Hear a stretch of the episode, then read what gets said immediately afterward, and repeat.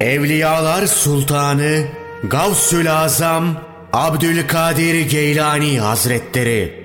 Sırr-ül Esrar, sırların sırrı.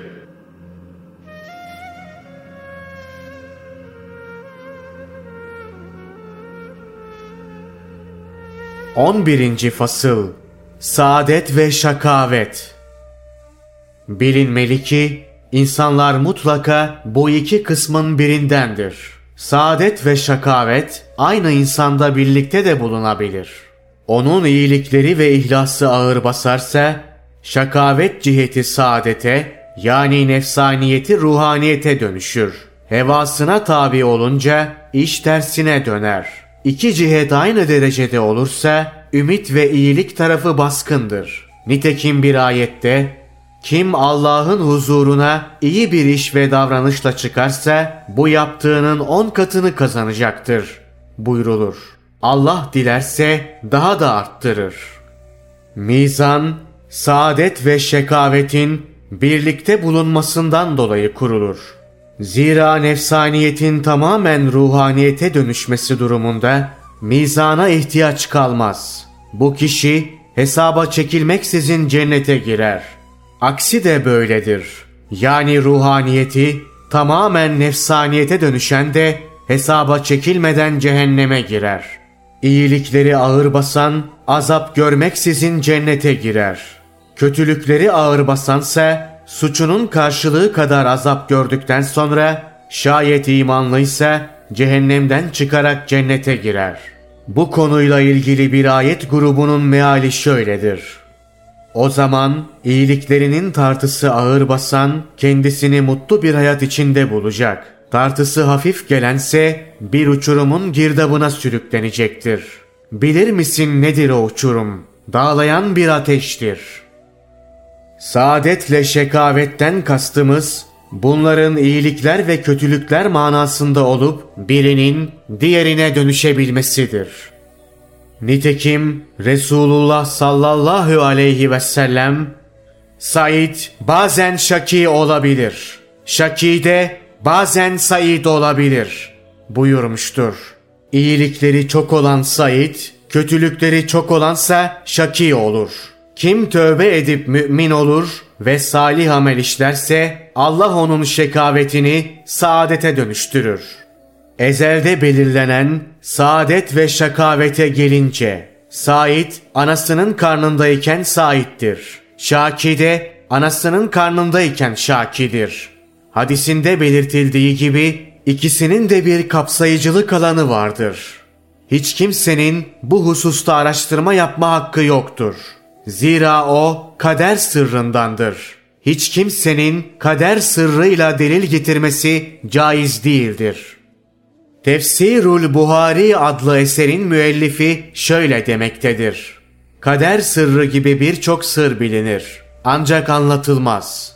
Zira iblis durumunu kader sırrına havale ettiği için lanetlenmiş, Adem aleyhisselam ise isyanını nefsine nispet ettiği için kurtulmuş ve merhamet görmüştür. Nakledilir ki ariflerden biri, ilahi sen takdir ettin. Sen irade buyurdun, nefsimdeki masiyeti sen yarattın diye münacatta bulunduğunda ona şöyle bir nida gelmiştir. Ey kulum! Bu tevhidin alametlerindendir. Kulluğun alameti nedir?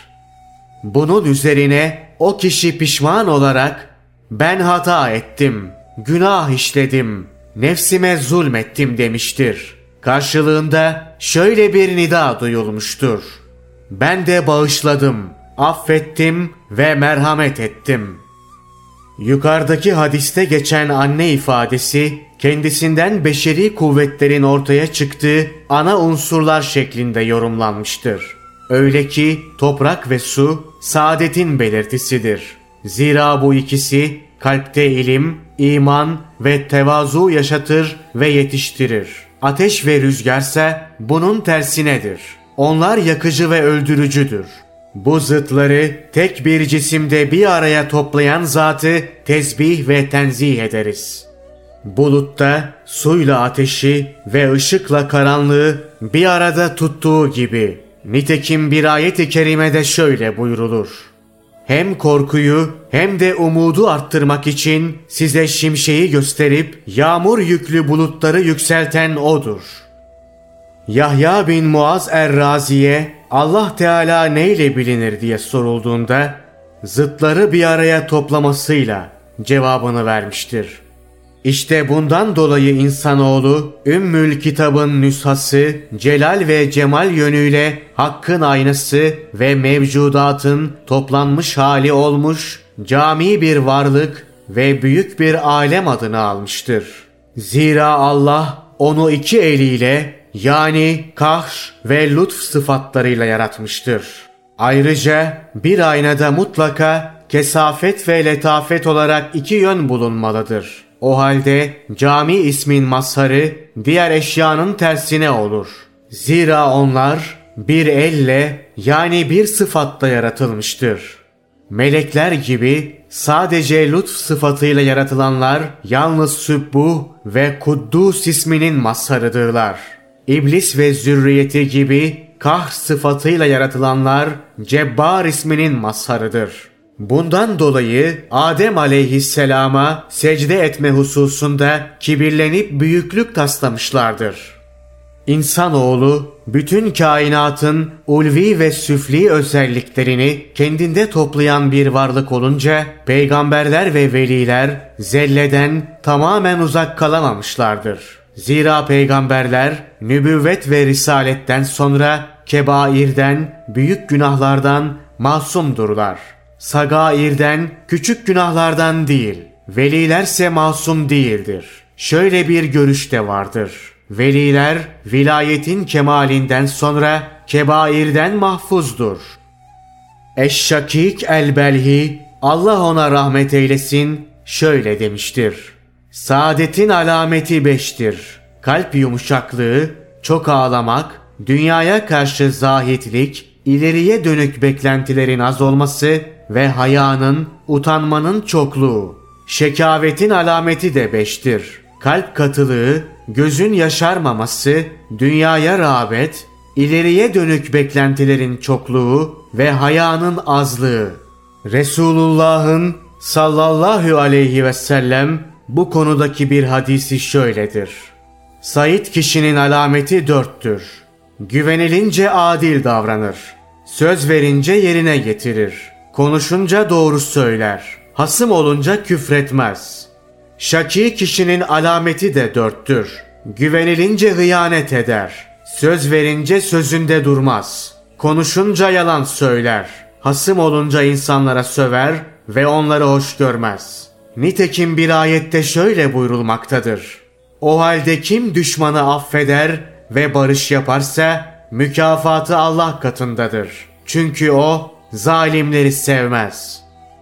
Şu da bilinmeli ki şekavetin saadete ve saadetin şekavete dönüşmesi Resulullah'ın sallallahu aleyhi ve sellem her doğan İslam fıtratı üzere doğar. Ancak anne babası onu Yahudi veya Hristiyan yahut Mecusi yapar. Hadisinde belirttiği gibi terbiyeyle olur. Bu hadis her insanda saadet ve şekavet kabiliyetinin bulunduğuna işaret etmektedir. Bu yüzden şu kişi mahsa saittir veya mahsa şakidir denmesi caiz olmaz. Ama şöyle denmesi caiz olur: İyilikleri kötülüklerinden fazlaysa saittir veya kötülükleri iyiliklerinden fazlaysa şakidir. Kim bu ölçüyü değiştirirse sapıtmış olur. Zira o bazı insanların amel ve tövbe olmadan cennete gireceğine veya bazılarının günah olmadan cehenneme gireceğine inanmış demektir. Halbuki bu görüş naslarda belirtilene aykırıdır. Çünkü Allah Teala cenneti salah ehline, cehennemi de günah, şirk ve küfür ehline vaat etmiştir. Bu konudaki bazı ayetlerin mealleri şöyledir: Kim doğru ve yararlı bir iş yaparsa kendi iyiliği için yapmış olur. Kim de kötülük işlerse kendi aleyhine işlemiş olur. Allah hiçbir zaman kullarına haksızlık yapmaz. O gün her insan kazandığının karşılığını görür. O gün hiçbir haksızlık yapılmaz. Şüphesiz Allah hesabı çabuk görendir. İnsana uğrunda çaba gösterdiği dışında bir şey verilmeyecektir. Zamanı geldiğinde kendisine çabasının gerçek anlamı gösterilecek ve sonra ona tam karşılığı verilecektir. Kendiniz için önceden yaptığınız her iyiliği Allah katında mutlaka bulacaksınız.